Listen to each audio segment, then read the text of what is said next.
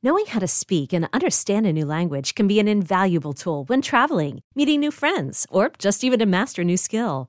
But it's not always simple when you're bogged down by textbooks and structure classes. That's why so many people trust Rosetta Stone. Rosetta Stone is the most trusted language learning program, available on desktop or as an app. It truly immerses you in the language you want to learn, like Spanish, French, Italian, Chinese, and more. You won't just be studying English translations. The Rosetta Stone intuitive process helps you pick up a language naturally, first with words, then phrases, then sentences. Don't put off learning that language. There's no better time than right now to get started. For a very limited time, listeners can get Rosetta Stone's lifetime membership for 50% off. Visit rosettastone.com slash rs10. That's 50% off unlimited access to 25 language courses for the rest of your life. Redeem your 50% off at rosettastone.com slash rs10 today.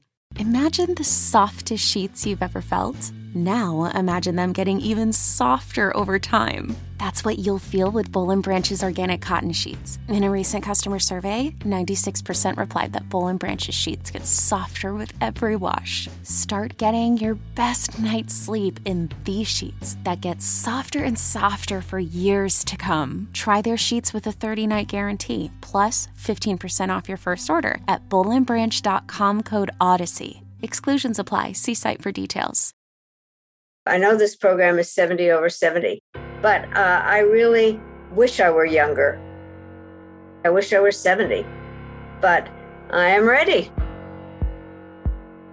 I'm 72 years old. I'm 75, miraculously enough. I am 83 years old. I am 88 years old. You know, I'm here at 92. I'll be 94 in May. I am 101 years old.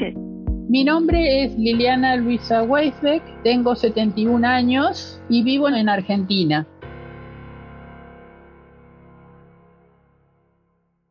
Ok, ok.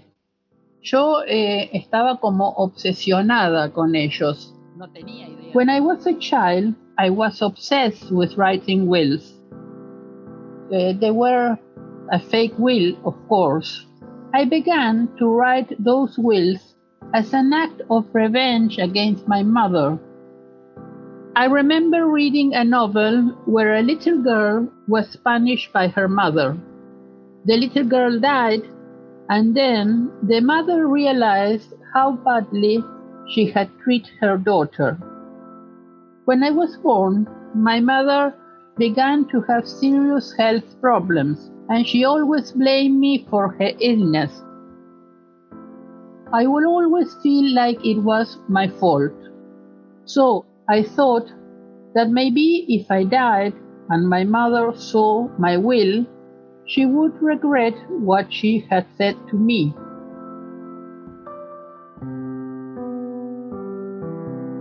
I would write my wills on a nice piece of paper.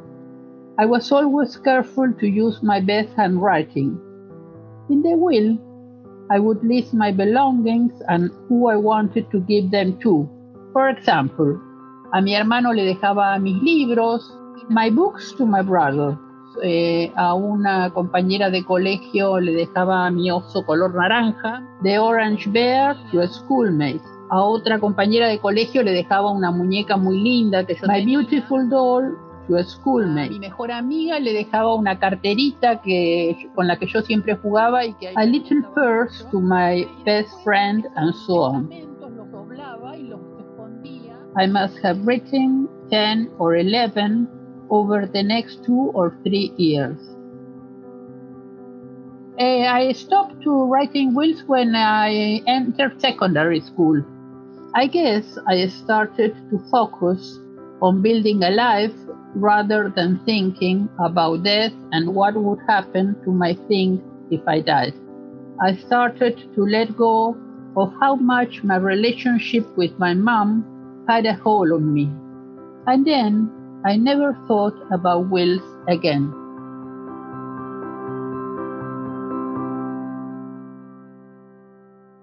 Now that I am mother and a grandmother, I understand that the relationship between a mother and a daughter is complicated. I understand more about how she felt. Um, I feel differently about the idea of the will now. I actually don't have a will, but I do think about what I want to leave to my daughters.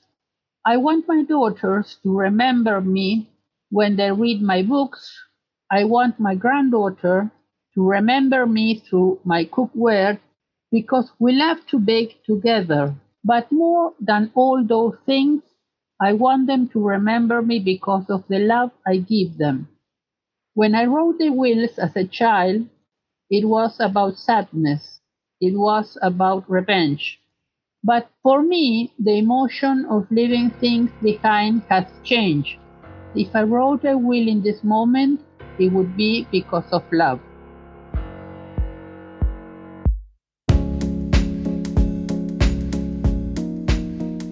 That was Liliana Luisa Weisbeck.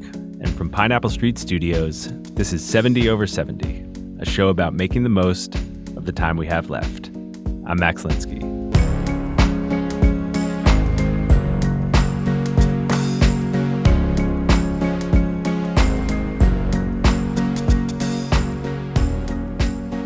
My guest this week is James Hong. You might not know his name, but you know his face. James is an actor, and a prolific one. He's got more than 600 credits. He was in Blade Runner and Chinatown and Kung Fu Panda. By some counts, he's appeared in more movies than anyone else in history. And yet, of those 600 plus roles, only 10 of them are characters who are not defined by being Asian. And he's never once played the lead. Over the decades, he's worked tirelessly, both as an actor, but also as an activist fighting for Asian American representation in film and TV. He started a theater dedicated to developing Asian American talent, and he's spoken out repeatedly about how the industry has failed him and so many others. We talked this spring, in the midst of a wave of hate crimes against Asian Americans, and once again, James was making his voice heard. Despite those years of fighting, James doesn't think much will change, either in Hollywood or in the rest of the country and I wanted to understand how he balances that anger and disappointment with the abundant pride he takes in his work.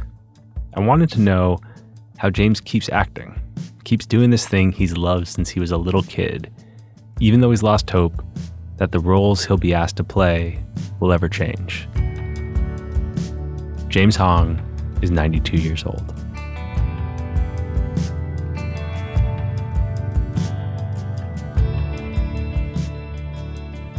James, welcome to the show. Thank you so much for doing this. Uh, thank you, Max. I'm glad to be here.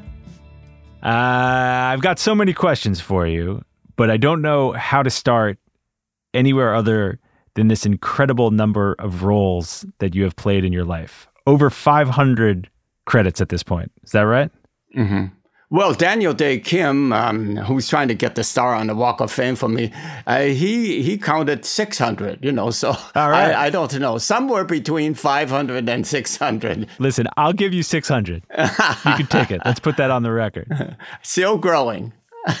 well, I want to ask you about how it's still growing and where you find the energy and the motivation to keep doing this work. But looking back for a second at all of those roles, I wonder like what it's like for you like, do all those roles blend together now? Yeah, that's a good, good question because I've never been asked that, how it all rolls together. Of course, it's um, in my brain here in those little cells, so they got to come back once in a while, whether it's Have Gun Will Travel, you know, or some other thing with, uh, uh, like the early ones with John Wayne and uh, Bill Holden. Uh, you know, they got to come echoing back at you because it's there in your head for instance, I, I just happened to find the um, Groucho Marx show. yeah, that's where you got your break, right? It, it started, like you say, at that point, because I came to California just to look around and uh, maybe try to get a gig with my comedy partner, Don Parker. And uh, there was nothing going on. They didn't want, uh, you know, semi uh, professionals. We weren't really professionals. We're just a couple of guys from Minnesota, you know? So, uh, uh, we just uh, horse around and had a good time at the Palladium and whatnot. And all of a sudden, this writer, comedy writer, says, um, "Hey, I'd like to get you on the Groucho Marx show So he pitched it to Groucho, and Groucho said, I, I don't want uh, uh, impersonators, you know, because he pitched me as an impersonator. The writer said, but this is a Chinese comic who can impersonate you. He says, well, uh, okay, bring him on. So that's how it all came about.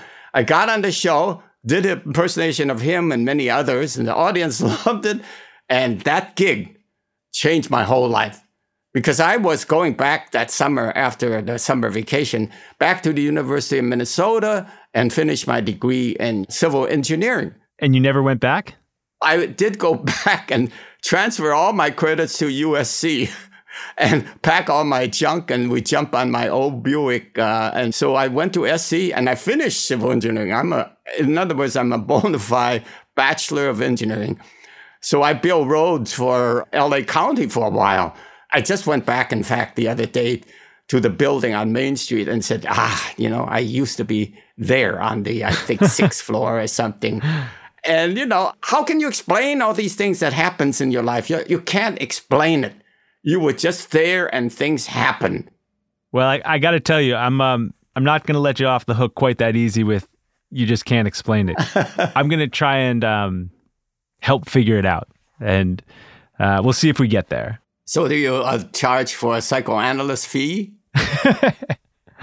You'll get the bill in the mail.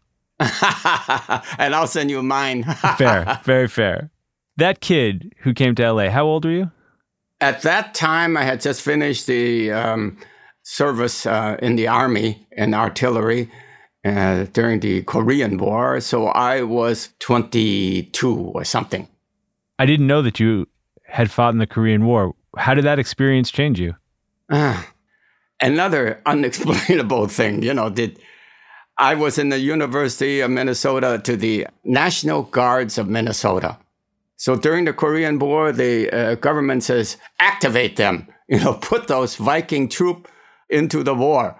So all of a sudden, I got this notice from the army and says, pack your stuff. We're going to Camp Rucker, Alabama. So I did that.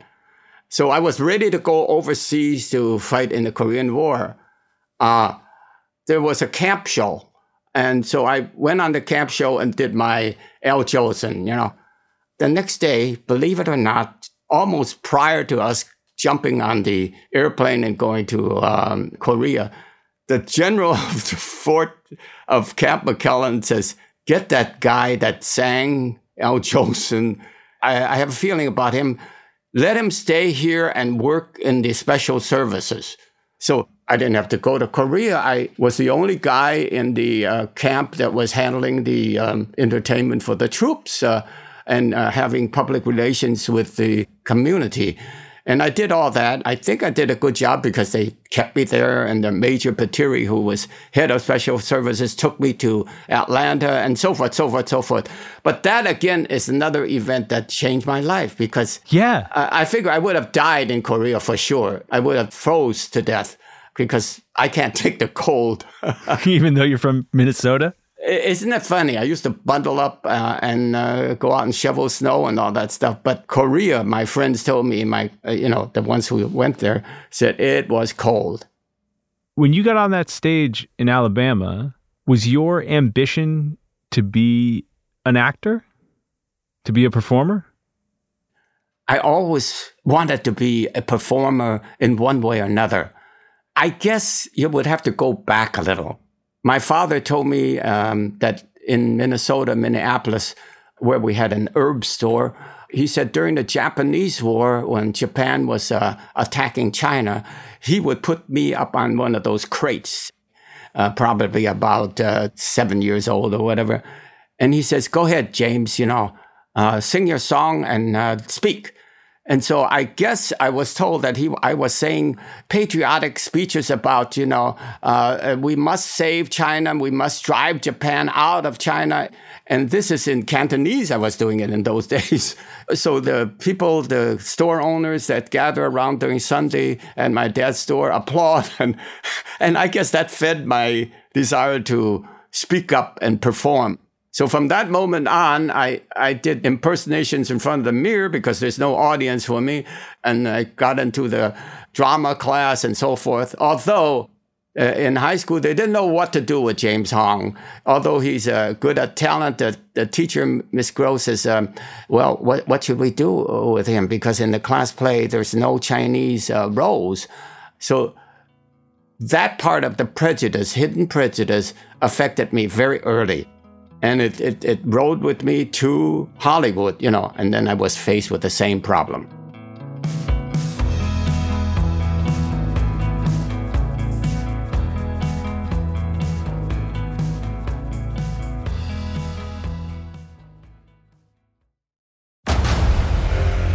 Discover why critics are calling Kingdom of the Planet of the Apes the best film of the franchise. What a wonderful day!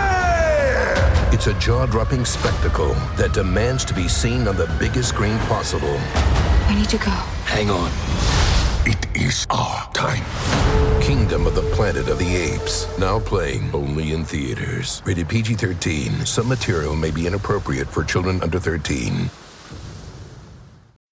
When you need mealtime inspiration, it's worth shopping Kroger, where you'll find over 30,000 mouthwatering choices that excite your inner foodie. And no matter what tasty choice you make, you'll enjoy our everyday low prices, plus extra ways to save, like digital coupons worth over $600 each week. You can also save up to $1 off per gallon at the pump with fuel points. More savings and more inspiring flavors make shopping Kroger worth it every time. Kroger, fresh for everyone. Fuel restrictions apply. This episode is brought to you by Shopify. Whether you're selling a little or a lot, Shopify helps you do your thing, however you cha-ching. From the launch your online shop stage, all the way to the we just hit a million orders stage. No matter what stage you're in, Shopify's there to help you grow. Sign up for a $1 per month trial period at shopify.com slash special offer, all lowercase. That's shopify.com slash special offer. I'm Bobby Finger. And I'm Lindsey Weber. And I want to tell you about a podcast I think you're going to love. Who Weekly is a podcast about everything you need to know about the celebrities you don't. Does celebrity news stress you out? Are there too many people you've literally never heard of? Check out Who Weekly, a podcast hosted by Lindsey Weber and me, Bobby Finger. Each episode goes deep into the biggest Who celebrity stories of the moment, and if you're still confused, we even have a weekly call-in episode where we'll answer the most burning listener queries. Who Weekly airs twice weekly with brand new episodes on Tuesdays and Fridays. Listen and follow Who Weekly on the Odyssey app or wherever else you get your podcasts.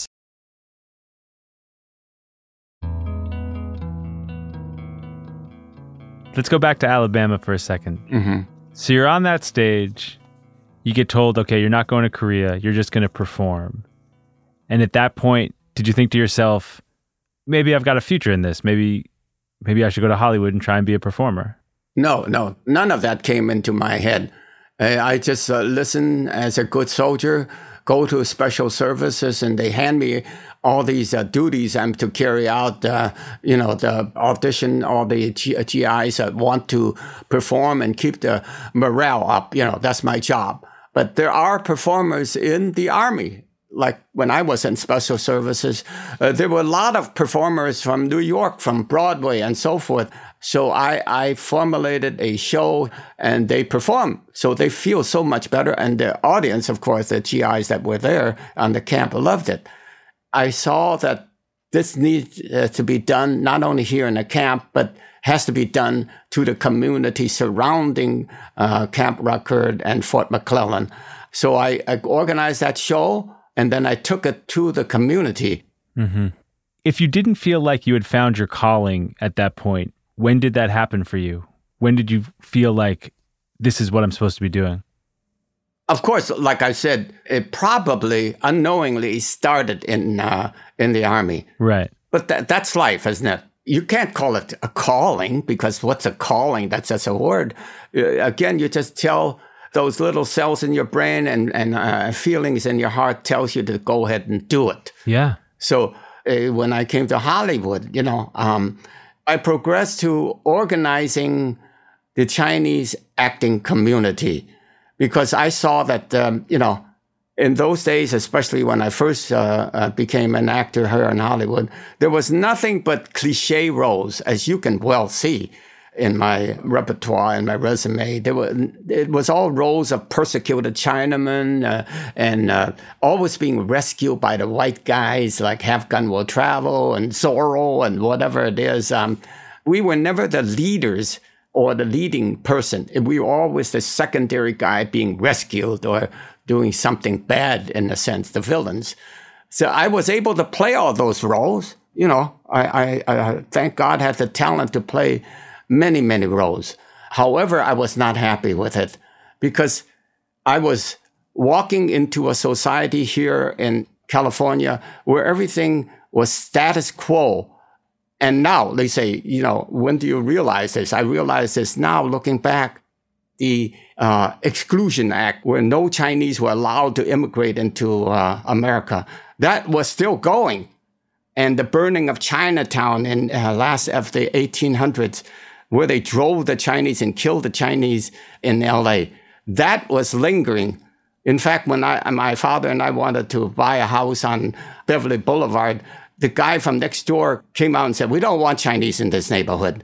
So, you know, you can see that lingering feeling from the early railroad worker days to the time when I arrived. And so the acting community and the uh, uh, community at large was placed in that position of the silent minority. And that just kept lingering. How did it feel to play those roles when you had problems with those roles?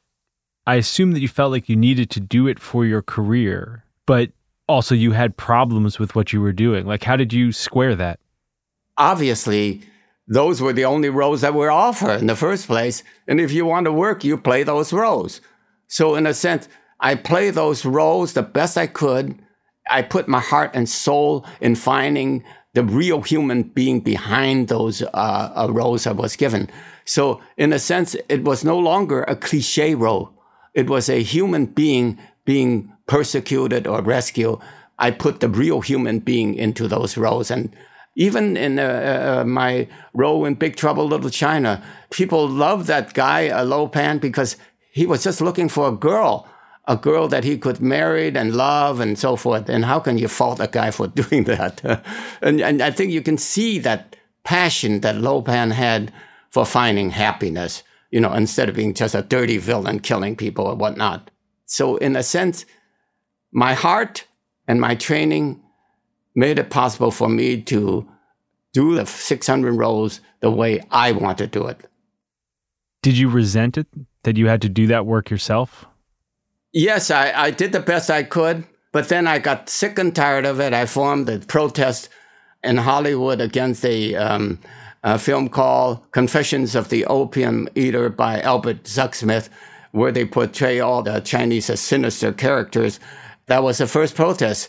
But uh, that, and then together with that, I call Mako, who got the nomination for Sand Pebbles, another actor, and we said we have to do something, and that's how, why I started the East West Players to do something of our own, using the talents that we have, and and you know doing all the characters, all Asians. And uh, Mako's gone, but the East West Players is still there, doing great things.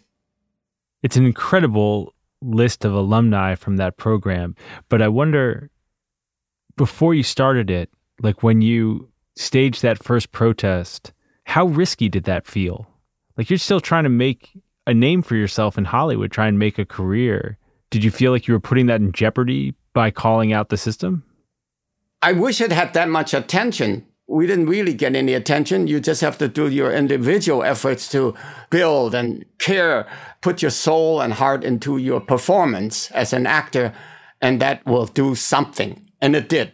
Look at now, Steven Yeun is the first Asian to ever get nominated for a leading role in Academy Awards. It took that long for James Hong to arrive at 1953 to now.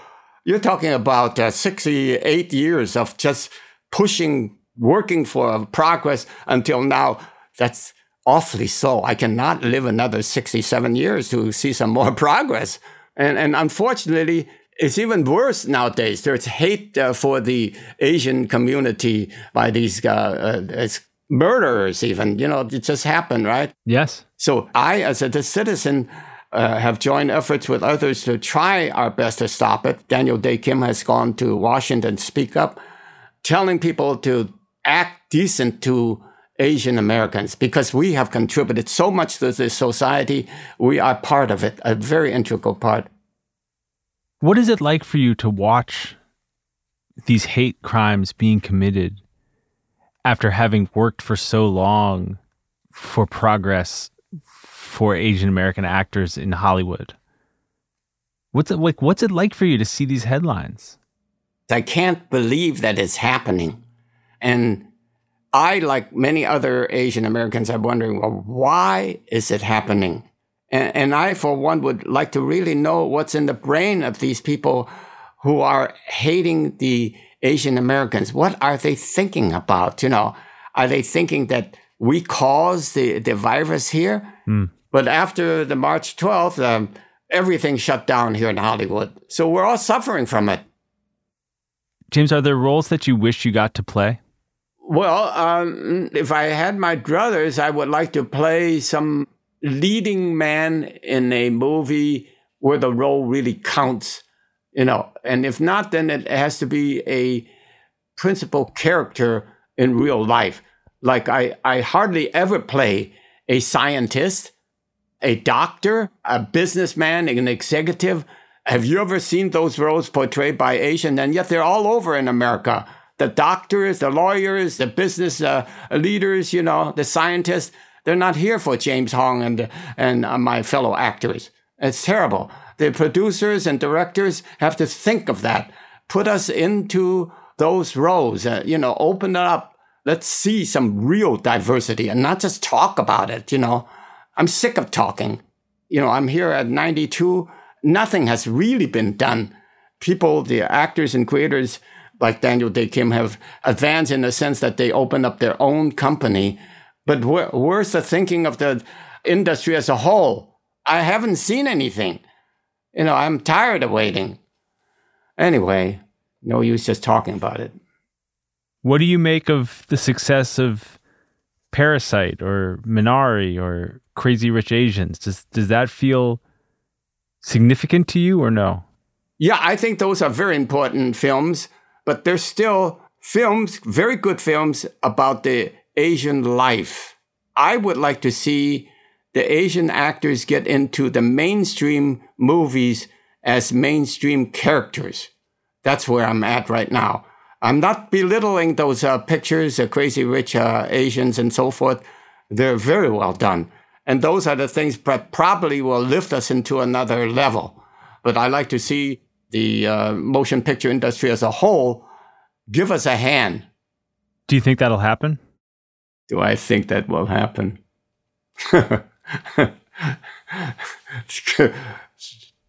no. No.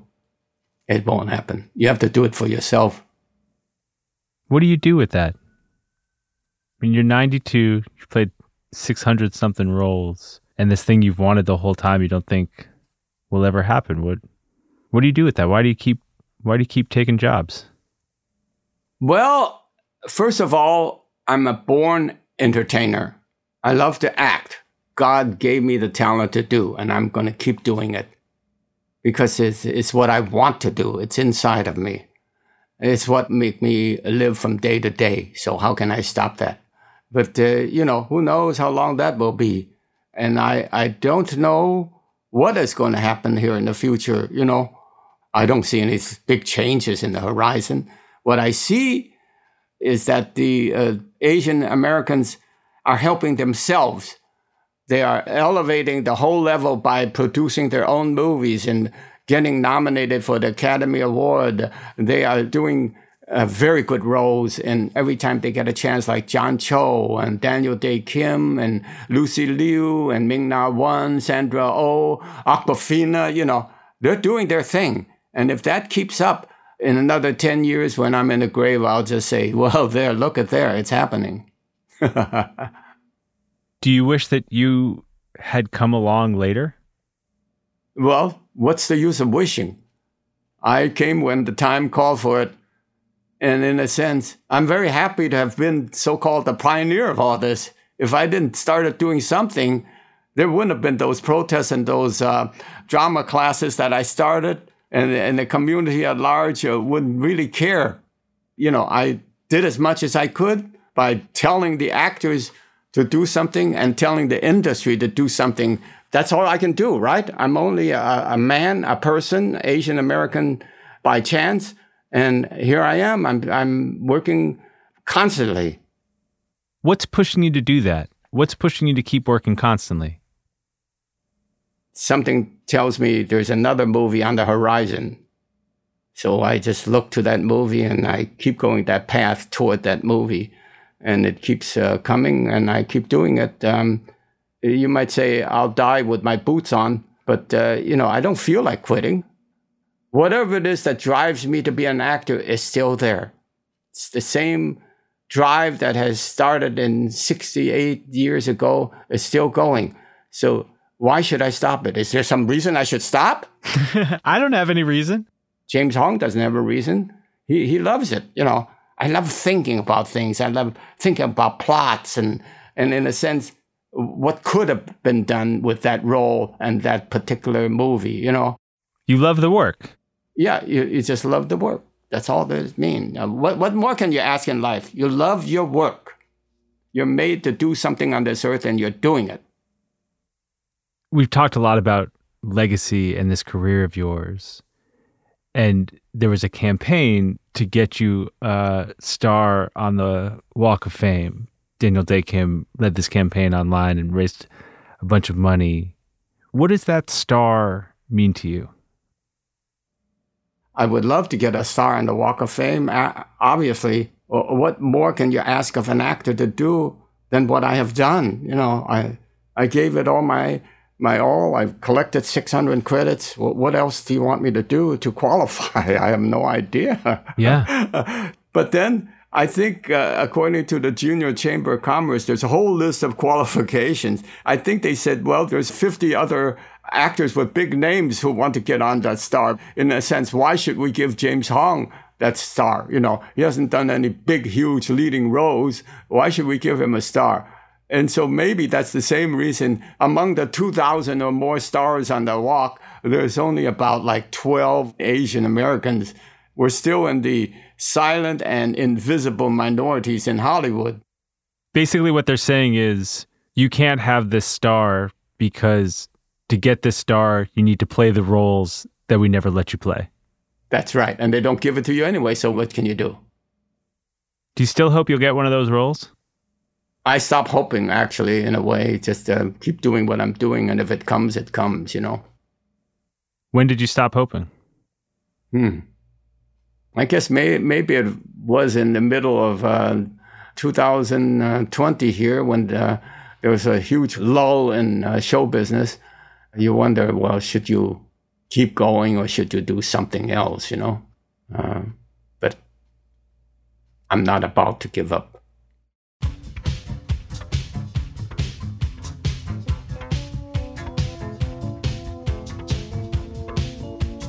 I just wanna be wherever you are. 70 Over 70 is a production of Pineapple Street Studios, and it's produced by Jess Hackle. Our associate producer is Janelle Anderson. Our editors are Maddie Sprung Keyser and Joel Lovell. Research and additional reporting by Charlie Locke. Our mixer is Elliot Adler, and Jenna Weiss Berman and I are the executive producers. Our theme song is Like a Dream by Francis and the Lights. And the music you're listening to right now is by Arthur Russell, who would have been 70 this year. Original music by Terrence Bernardo, additional music by Noble Kids, and music licensing by Dan Kanishkawi. Our cover art is by Myra Coleman, who's 72, and our episode art is by Lynn Staley. She's 73, and she's also my mom. Thank you, Liliana Louisa Weisbeck, and thank you, James Hong. I'm Max Linsky. Thanks for listening.